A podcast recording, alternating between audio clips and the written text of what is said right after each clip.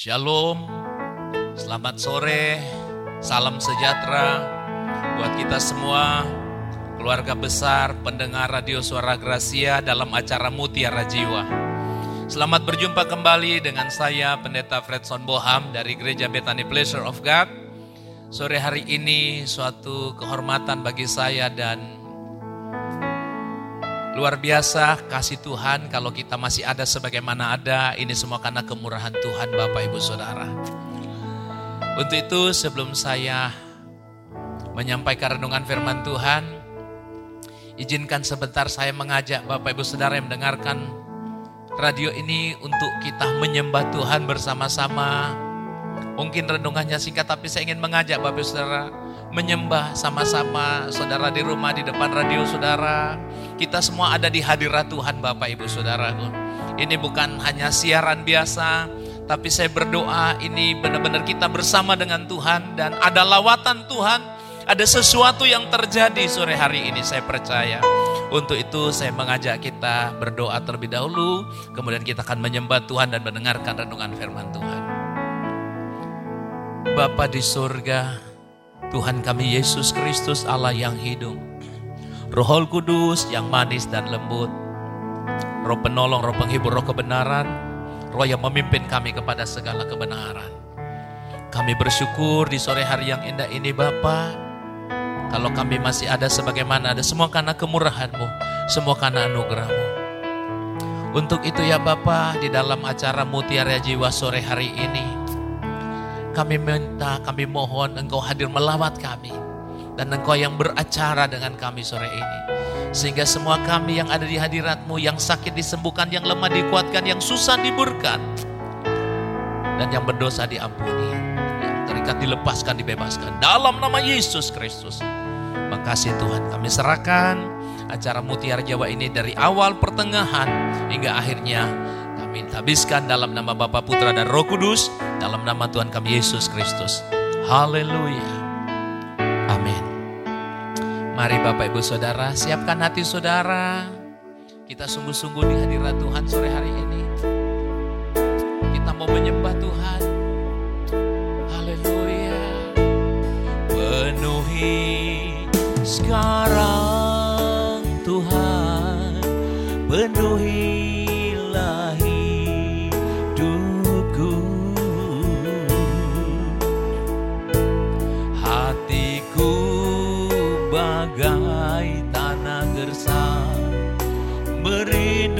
merindukan jamahan roh suci. Hidupku bagai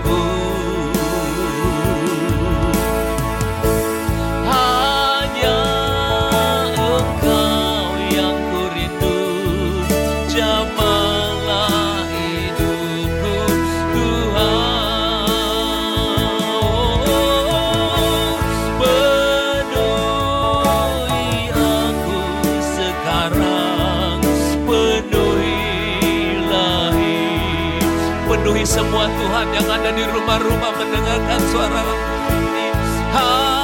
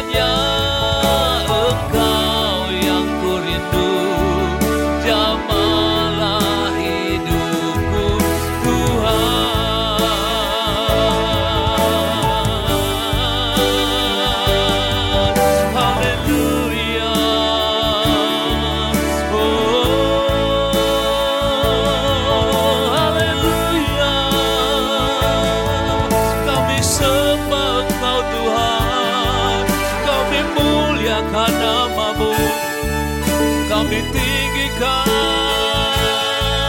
Tuhan Yesus.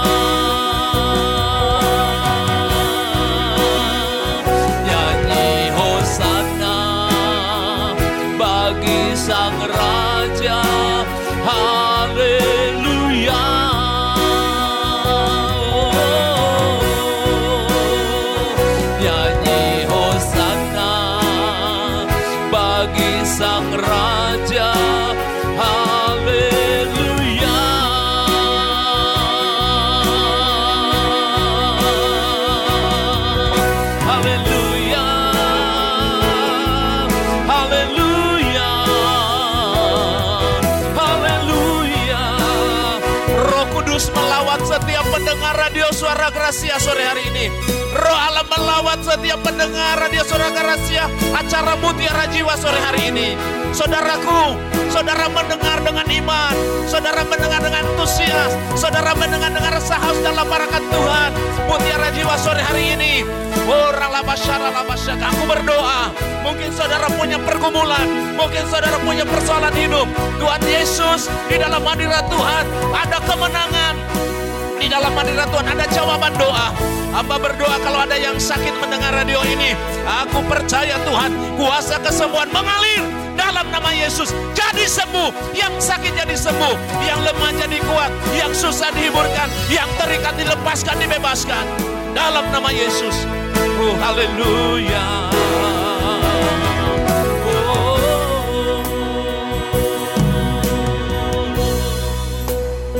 Terima kasih Tuhan.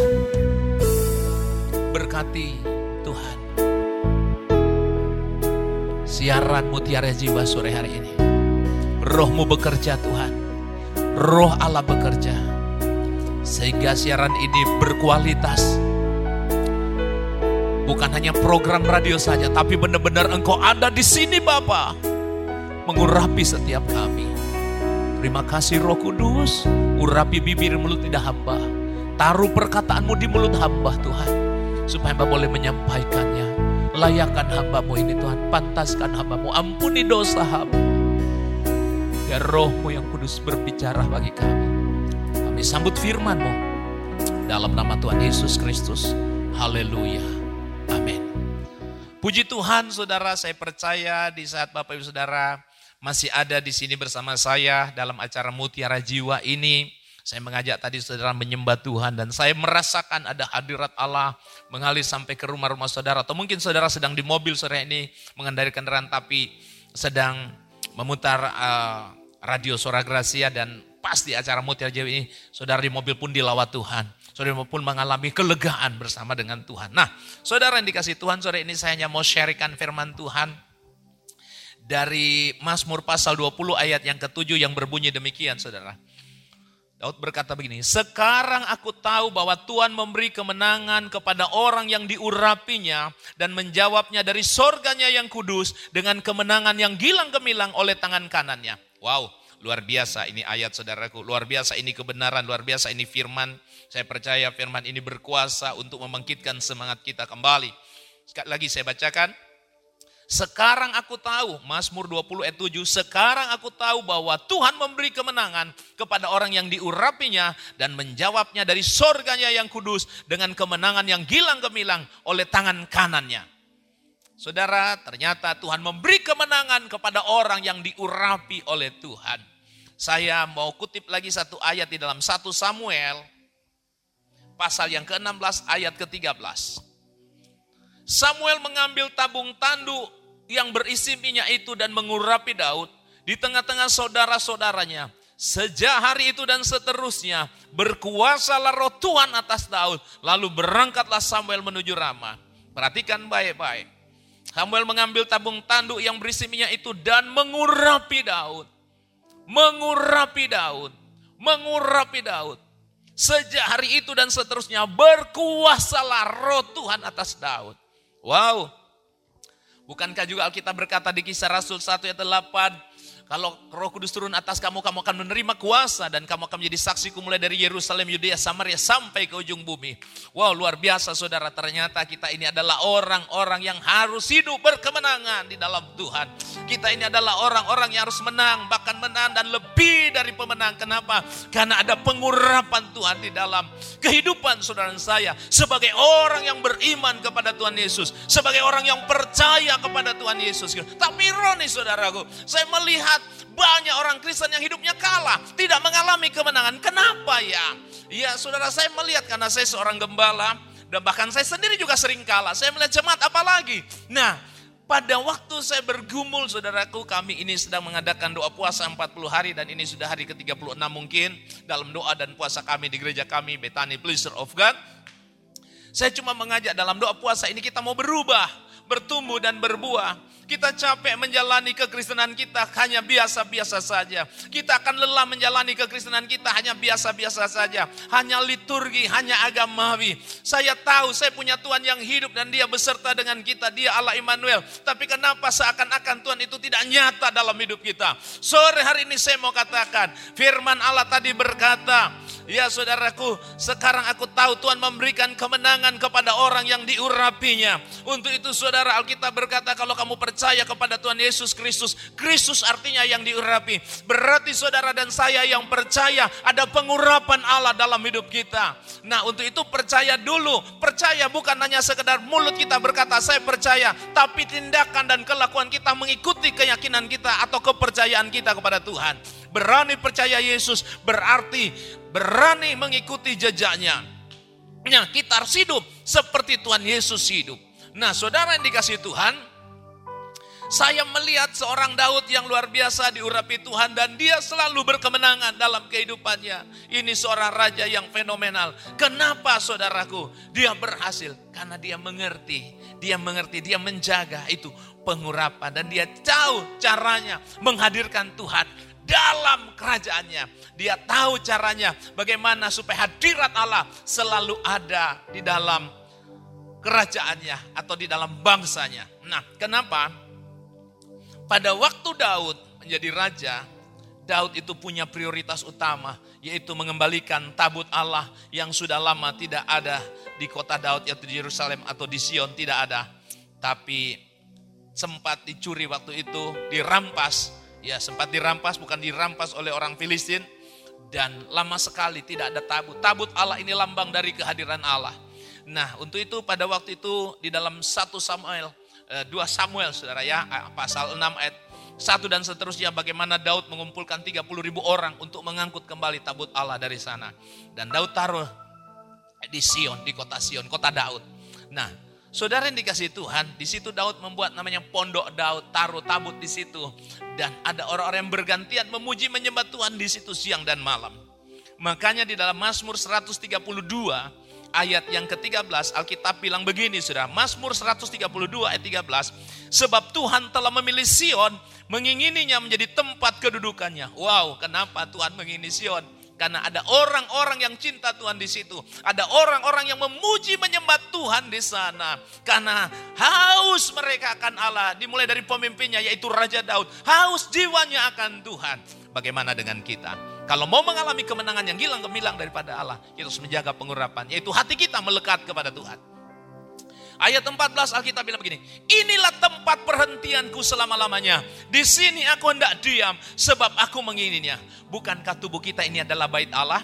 Ada Allah dong di dalamnya, ada roh Allah dong di dalamnya. Kalau tubuh kita ini ada bait Allah dan ada roh Allah yang berdiam di dalamnya, pasti roh kita menyala-nyala. Pasti kita punya otoritas ilahi, pasti kita hidupnya berkemenangan. Bukan kita takut sama keadaan, tapi kita harus menguasai keadaan. Banyak orang hari ini ketakutan, pesimis, tapi saya mau katakan sore hari ini, saudara yang mendengarkan kebenaran ini dalam acara Mutiara Jiwa ini, ayo bangkitkan imanmu. Saudara percaya firman Allah, tadi saya sudah bacakan. Sekarang aku tahu bahwa Tuhan memberikan kemenangan yang gilang gemilang kepada orang yang diurapinya. Nah untuk itu saudara, kalau kita benar-benar mau percaya kepada Kristus, ayo percaya dengan benar, ikuti jejaknya. Tidak gampang memang untuk percaya kepada Tuhan Yesus. Tidak mudah untuk mengikuti kehidupan Yesus yang dia mau ajarkan untuk saudara dan saya teladani itu. Tidak mudah saudara. Tapi kalau kita sungguh-sungguh serius, ada roh penolong, ada roh kudus yang menyertai kita, yang menolong kita. Dan kita pasti bisa. Nah, untuk itu saudara tadi dikatakan ya di dalam Mazmur 132 tadi Alkitab bilang begini. Sebab Tuhan telah memilih Sion, mengingininya menjadi tempat kedudukannya. Bagaimana dengan kehidupan kita? Apakah Tuhan mengingini kita? Apakah Tuhan betah ada di dalam baitnya? Atau mungkin baitnya itu kotor? Tidak dijaga, tidak dirawat. Hanya diisi dengan perkara-perkara duniawi. Diisi dengan segala keinginan daging, keinginan mata, keangkuhan hidup. Sehingga Tuhan tidak mau datang di tempat itu. Nah sore hari ini Bapak Ibu Saudara. Mari kita kembali merenungkan, berperkara akan pribadi kita masing-masing dengan Tuhan. Sudahkah saya ini menjadi tempat kesukaan Tuhan? Sudahkah hidupku ini menjadi Allah yang benar-benar Tuhan sukai atau Tuhan ingini? Seperti tadi Tuhan berkata, sebab aku telah menemukan dan aku mengingininya. Sore hari ini Bapak Ibu Saudaraku. Kenapa Tuhan senang ada di pondok Daud itu? Kenapa Tuhan senang ada di Sion? Tuhan betah. Karena Daud berhasil, saudaraku. Daud berhasil ya membuat hati Tuhan. Bahkan Alkitab berkata di kisah Rasul 13 ayat 22, sebab aku telah menemukan Daud bin Isai seorang yang berkenan di hatiku. Benar-benar Tuhan berkenan kepada kehidupan Daud. Sore hari ini, apakah Tuhan berkenan dengan kehidupan kita? Mari kita melihat ke dalam batin kita, mari kita melihat wajah batinnya kita. Bagaimana dalamnya? Karena Tuhan tidak melihat penampilan luar. Kita mungkin boleh kaya, kita mungkin boleh sukses secara materi, secara ekonomi, atau mungkin kita juga mungkin punya wajah ganteng, wajah cantik. Tapi Tuhan tidak tertarik dengan semuanya itu. Tuhan pengen melihat wajah batinnya kita. Tuhan pengen melihat apa yang ada di dalam hati kita. Kalau hati kita sama seperti hatinya Tuhan, nah itu dia. Di situ Tuhan senang, di situ Tuhan betah. Makanya Tuhan bilang, aku telah menemukan Daud bin Isai seorang yang berkenan di hatiku. Nah sore hari ini Bapak Ibu Saudara, kita mau belajar untuk menjadikan hidup kita ini tempat kesukaannya Tuhan. Kalau saya mau pakai istilah menjadi kursi kemurahannya Tuhan. Supaya Tuhan selalu ada di kursi itu. Nah saudara, Daud berhasil membangun kursi kemurahan bagi Tuhan. Karena Daud belajar dari Musa bagaimana cara membangunnya. Pada waktu itu saudaraku di zaman perjanjian lama Tuhan tidak gampang hadir gitu. Tuhan tidak gampang, tidak mudah Tuhan berbicara dengan orang-orang hanya orang-orang khusus ya makanya pada zaman Musa memimpin orang Israel keluar dari Mesir menuju tanda perjanjian hanya Tuhan berbicara dengan Musa nggak kepada semua orang Israel. Beda dengan zaman sekarang kita hidup di zaman perjanjian baru yang hidup di dalam anugerah dan kasih karunia. Tuhan bisa berbicara kepada siapa pun yang percaya kepada Tuhan Yesus. Tapi pada zaman itu tidak seperti itu. Maka Tuhan menyuruh Musa harus membuat namanya peti perjanjian atau tabut perjanjian. Nah saudara di dalam peti perjanjian yang tabut baik, di sini Tuhan hadir. Dan Tuhan berbicara kepada Musa melalui ini. Nah, saya mau mengajak kita membuka keluaran pasal 25. Saya langsung lompat-lompat ayatnya saja. Nanti saudara di rumah boleh baca dari ayat 1 dan seterusnya. Tapi saya hanya mengambil ayat-ayat yang saya mau sampaikan buat Bapak Ibu Saudara. Di ayat 18 Alkitab bilang begini. Keluaran pasal 25 ayat 18. Dan haruslah kau buat dua kerup dari emas Kau buatlah itu dari emas tempaan pada kedua ujung tutup pendamaian itu. Buatlah satu kerup pada ujung sebelah sini dan satu kerup pada ujung sebelah sana. Seiras dengan tutup pendamaian itu, kamu buatlah kerup itu di atas kedua ujungnya. Kerup-kerup itu harus mengembangkan kedua sayapnya ke atas sedang sayap-sayapnya menudungi tutup pendamaian itu. Dan mukanya menghadap kepada masing-masing kepada tutup pendamaian, itulah harus menghadap muka ke kerup-kerup itu. Ayat 21. Haruslah kau letakkan tutup pendamaian itu di atas tabut dan dalam tabut itu engkau harus menaruh loh hukum yang akan kuberikan kepadamu. Ayat 22. Nah, ini dengarkan baik-baik dan di sanalah aku akan bertemu dengan engkau. Dan dari atas tutup pendamaian itu, dari antara kedua kerup yang di atas tabut hukum itu, aku akan berbicara dengan engkau tentang segala sesuatu yang akan kuperintahkan kepadamu untuk disampaikan kepada orang Israel. Nah Bapak Ibu Saudara kita perhatikan ya, dan di sanalah aku akan bertemu dengan engkau dari atas tutup pendamaian. Artinya di sini tempat pertemuan Tuhan dengan Musa di atas tutup pendamaian. Ada dua kerup, ada dua sayap di situ. Ayat 18 tadi bilang ini, haruslah kau buat dua kerup emas. Kau buatlah itu dari emas tempaan. Nah ini dia. Kau buatlah itu dari emas tempaan. Cara membuat kursi kemurahan yaitu saudara kita harus mengambil posisi sebagai penyembah-penyembah yang telah dimurnikan atau ditempa. Ini dia, ini rahasianya. Tuhan membutuhkan penyembah-penyembah dari kursi kemurahan yang dibentuk dari emas yang telah diuji dalam api, dimurnikan, telah dibentuk, telah ditempa ke dalam kesempurnaan, lalu dipindahkan, ditaruh di posisi yang tepat dalam kesatuan penyembahan. Kenapa banyak kita sekarang menyembah di gereja menyembah, tapi Tuhan nggak hadir. Kita nggak merasakan hadirat Allah, kita tidak merasakan kuasa Allah, bahkan kita hidup dalam kekalahan. Kita hidup menuruti kedangingan kita, menuruti hawa nafsu kita. Kita tidak mampu mengalah. Kenapa? Karena kita tidak ada di hadirat Tuhan. Kenapa tidak ada di hadirat Tuhan? Karena kita tidak membangun. Yang namanya kursi kemurahan. Nah untuk itu perhatikan baik-baik. Dan haruslah kau buat dua kerup dari emas. Kau buat itu dari emas tempaan. Saudaraku, emas yang dimurnikan, emas tempaan ini berbicara tentang kemurnian, kehancuran hati dan kesatuan. Kemurnian, kehancuran hati dan kesatuan. Tiga komponen penyembahan ini. Ya, tiga komponen penyembahan yang sejati ini di bawah perjanjian baru oleh darah Yesus. Kehancuran hati di dunia ini akan membuka surga. Kehancuran hati di dunia ini akan membuka surga. Makanya kalau kita sedang ditempa, kita sedang dididik, kita sedang dibentuk oleh Tuhan, kita sedang diproses oleh Tuhan. Jangan ngomel, jangan mengeluh, jangan bersungut-sungut. Karena kita tahu Tuhan sedang membentuk kita. Kan kita suka menyanyi saudara, saya percaya di gereja-gereja masing-masing saudara suka menyanyi. Ku mau sepertimu Yesus disempurnakan selalu dalam segenap jalanku memuliakan namamu. Wah, kita berkata aku mau sepertimu Yesus.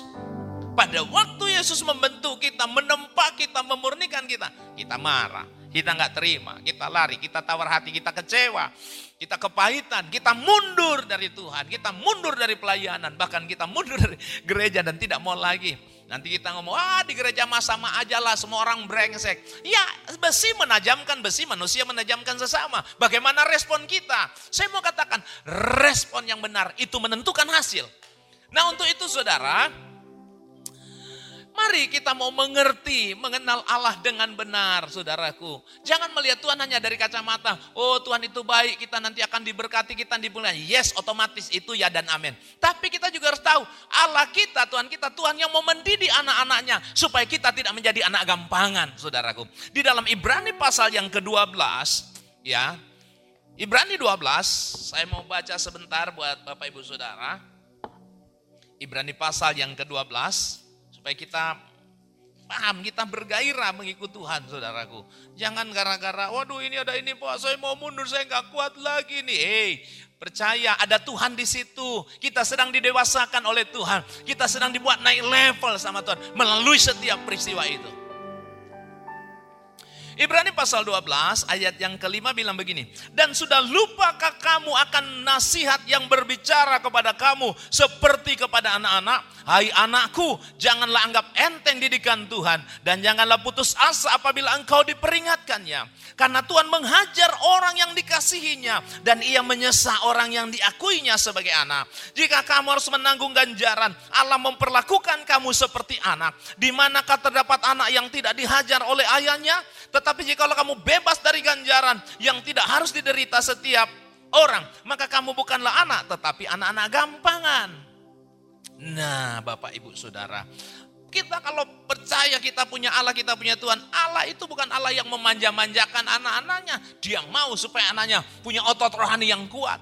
Dia akan didik kita, dia akan dewasakan kita melalui setiap peristiwa dalam kehidupan kita. Makanya ada namanya sekolah kehidupan. Bapak Ibu Saudara, Senin kemarin saya juga sedang diuji oleh Tuhan. Pak saya mau buka puasa sore, tiba-tiba ada WA masuk. Saya penasaran saya harus baca. Ternyata itu semua cacian makian buat saya. Di WA itu caci maki buat saya saudara. Saya nggak jadi makan gemetar badan saya. Saudara tapi saya bilang Tuhan saya nggak mau gagal lagi. Saya tahu engkau sedang menempah sayap-sayap penyembahan saya supaya saya menjadi penyembah yang berkualitas di hadapan Tuhan. Saya bilang istri saya, mah papa nggak jadi makan, papa mau masuk kamar dulu mau berdoa. Saya masuk kamar, saya doa sujud di kaki Tuhan, saya menangis, saya bilang terima kasih Tuhan, saya mengampuni orang ini, saya bersyukur, saya boleh ikut mengalami penderitaanmu walaupun hanya sedikit. Baru dihina, baru dimaki, dibilang pendeta dajal dan segala macam. Tapi saya di situ bersyukur. Dan pada waktu saya menaikkan syukur itu, saya mengampuni orang itu. Saya mengalami suatu sukacita yang luar biasa daripada Tuhan, saudaraku. Saya tidak tertekan, tidak terintimidasi, tapi saya mengalami sukacita. Kemudian ada lagi WA yang masuk macam-macam, saudaraku ya. Tapi saya bilang terima kasih Tuhan. Saya nggak akan terpengaruh dengan semua ini, karena saya hanya melihat Tuhan. Nah kebanyakan kita ingin ditempa, tapi juga sering nawar. Kita maunya instan dan ingin dengan cara yang gampang, saudaraku. Sayap saya penyembahan kita harus ditempa dan ditaruh dalam posisi dan bentuk yang tepat. Jadi pukulan palu kehidupan akan mengarahkan kita kepada Allah jika kita merespon tantangan kehidupan dengan benar. Allah turut bekerja dalam segala sesuatu untuk menantangkan kebaikan bagi orang-orang yang dikasih Tuhan. Orang-orang yang terpanggil sesuai dengan namanya. Pasti Tuhan akan garap. Pasti itu akan tempa, pasti itu akan bentuk. Terkadang kita maunya instan. Mau buka gereja, merasa kita punya uang, kita punya ini. Ayo, saya gagal saudaraku. Saya pernah, pernah gagal di situ. Saya, ah ada uang ratusan juta, orang nabur, orang ini pak ini. Saya main buka aja. Ayo kita buka cabang, kita punya, ah Tuhan gak bekerja di situ. Kamu pakai kekuatan kamu, gak bisa. Harus ditempa dulu. Dengan rendah hati saudaraku. Ikuti tuntunan Tuhan. Ikuti arahan daripada Tuhan. Roh kita harus peka mendengar suara Tuhan. Harus punya kecerdasan roh di situ. Kepekaan mendengar suara Tuhan. Nah bagaimana peka kalau nggak pernah ditempa, nggak pernah bergaul dengan Tuhan. Terkadang kita merespon dengan salah. Setiap pukulan palu dalam kehidupan kita akan mengarahkan kita kepada Allah. Jika kita merespon tantangan-tantangan kehidupan dengan benar. Terkadang kita merespon dengan salah terhadap apa yang kita alami dalam kehidupan kita. Akhirnya membuat kita keluar dari posisi kita. Bukannya menjadi lebih baik, tambah maju, kita justru menjadi pahit, tawar hati, kecewa, akhirnya mundur. Nah ini karena nggak mengerti.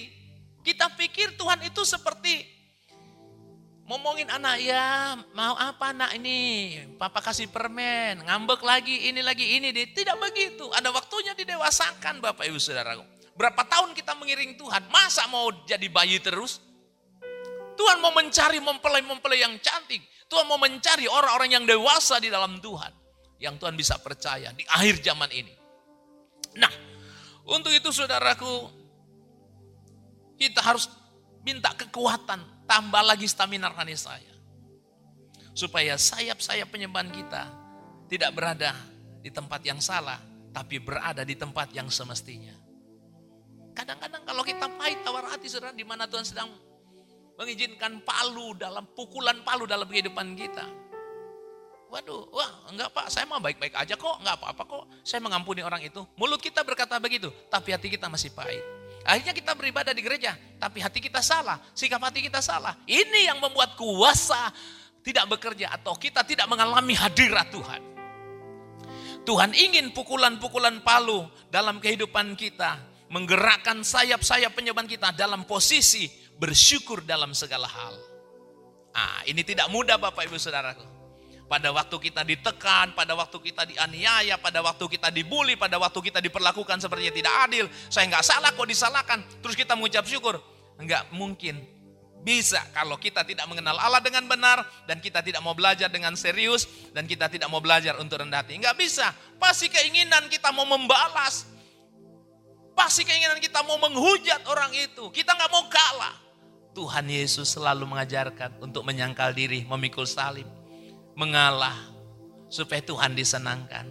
Untuk menyenangkan hati Tuhan, daging kita harus diobrak-abrik, harga diri kita harus diobrak-abrik supaya hidup kita bukan kita lagi, tapi Kristus yang ada di dalam kita. Sehingga Alkitab berkata 2 Korintus 5 ayat 17, kamu adalah ciptaan yang baru yang lama sudah berlalu, yaitu Kristus yang ada dalam kita, hati yang baru, roh yang baru. Sekali lagi saudaraku, Tuhan ingin pukulan-pukulan palu dalam kehidupan kita. Menggerakkan sayap-sayap penyembahan kita dalam posisi bersyukur dalam segala hal. Waduh Pak, kok begitu amat? Inilah Kristen. Berani beragama Kristen harus berani menjadi seperti Yesus. Teraniaya saudara. Jadi Kristen itu tidak enak, daging kita. Tapi roh kita makin dibaharui dari hari ke hari. Sehingga tidak sadar saudara sedang di bawah dekat dengan Tuhan dan melekat dengan Tuhan. Dan kita ada di hadirat Allah.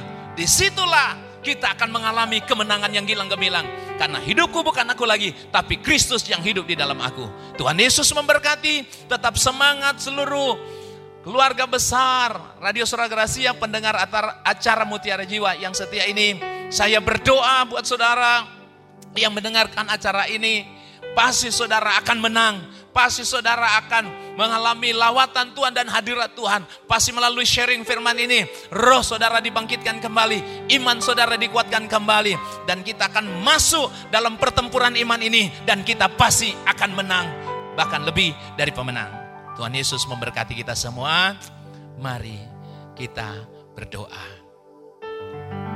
Dimateraikan firman-Mu ya Tuhan, supaya setiap saudara-saudaraku yang mendengarkan, acara Mutiara Jawa ini, kebenaran ini dipulihkan, diberkati. Kami juga berdoa diberkati radio suara Gracia kru yang ada diberkati, dijaga, dipelihara. Selalu sehat, semua sehat. Terima kasih Roh Kudus. Hamba berdoa khusus buat Ibu Nani Susanti. Tuhan terus memberikan kesehatan, kekuatan, panjang umur. Para staf yang ada di Eklesia Terus dipakai Tuhan luar biasa. Karena kami tahu kami sedang hidup di penghujung akhir zaman. Sebentar lagi Tuhan mau datang. Biar kami semua berkemas-kemas mempersiapkan diri kami. Supaya kami gereja Tuhan di kota ini. Hidup dalam unity, dalam kesatuan. Dan menjadi mempelai Kristus yang cantik. Namamu dimuliakan. Terima kasih dalam nama Yesus Kristus kami sudah berdoa dan bersyukur. Haleluya.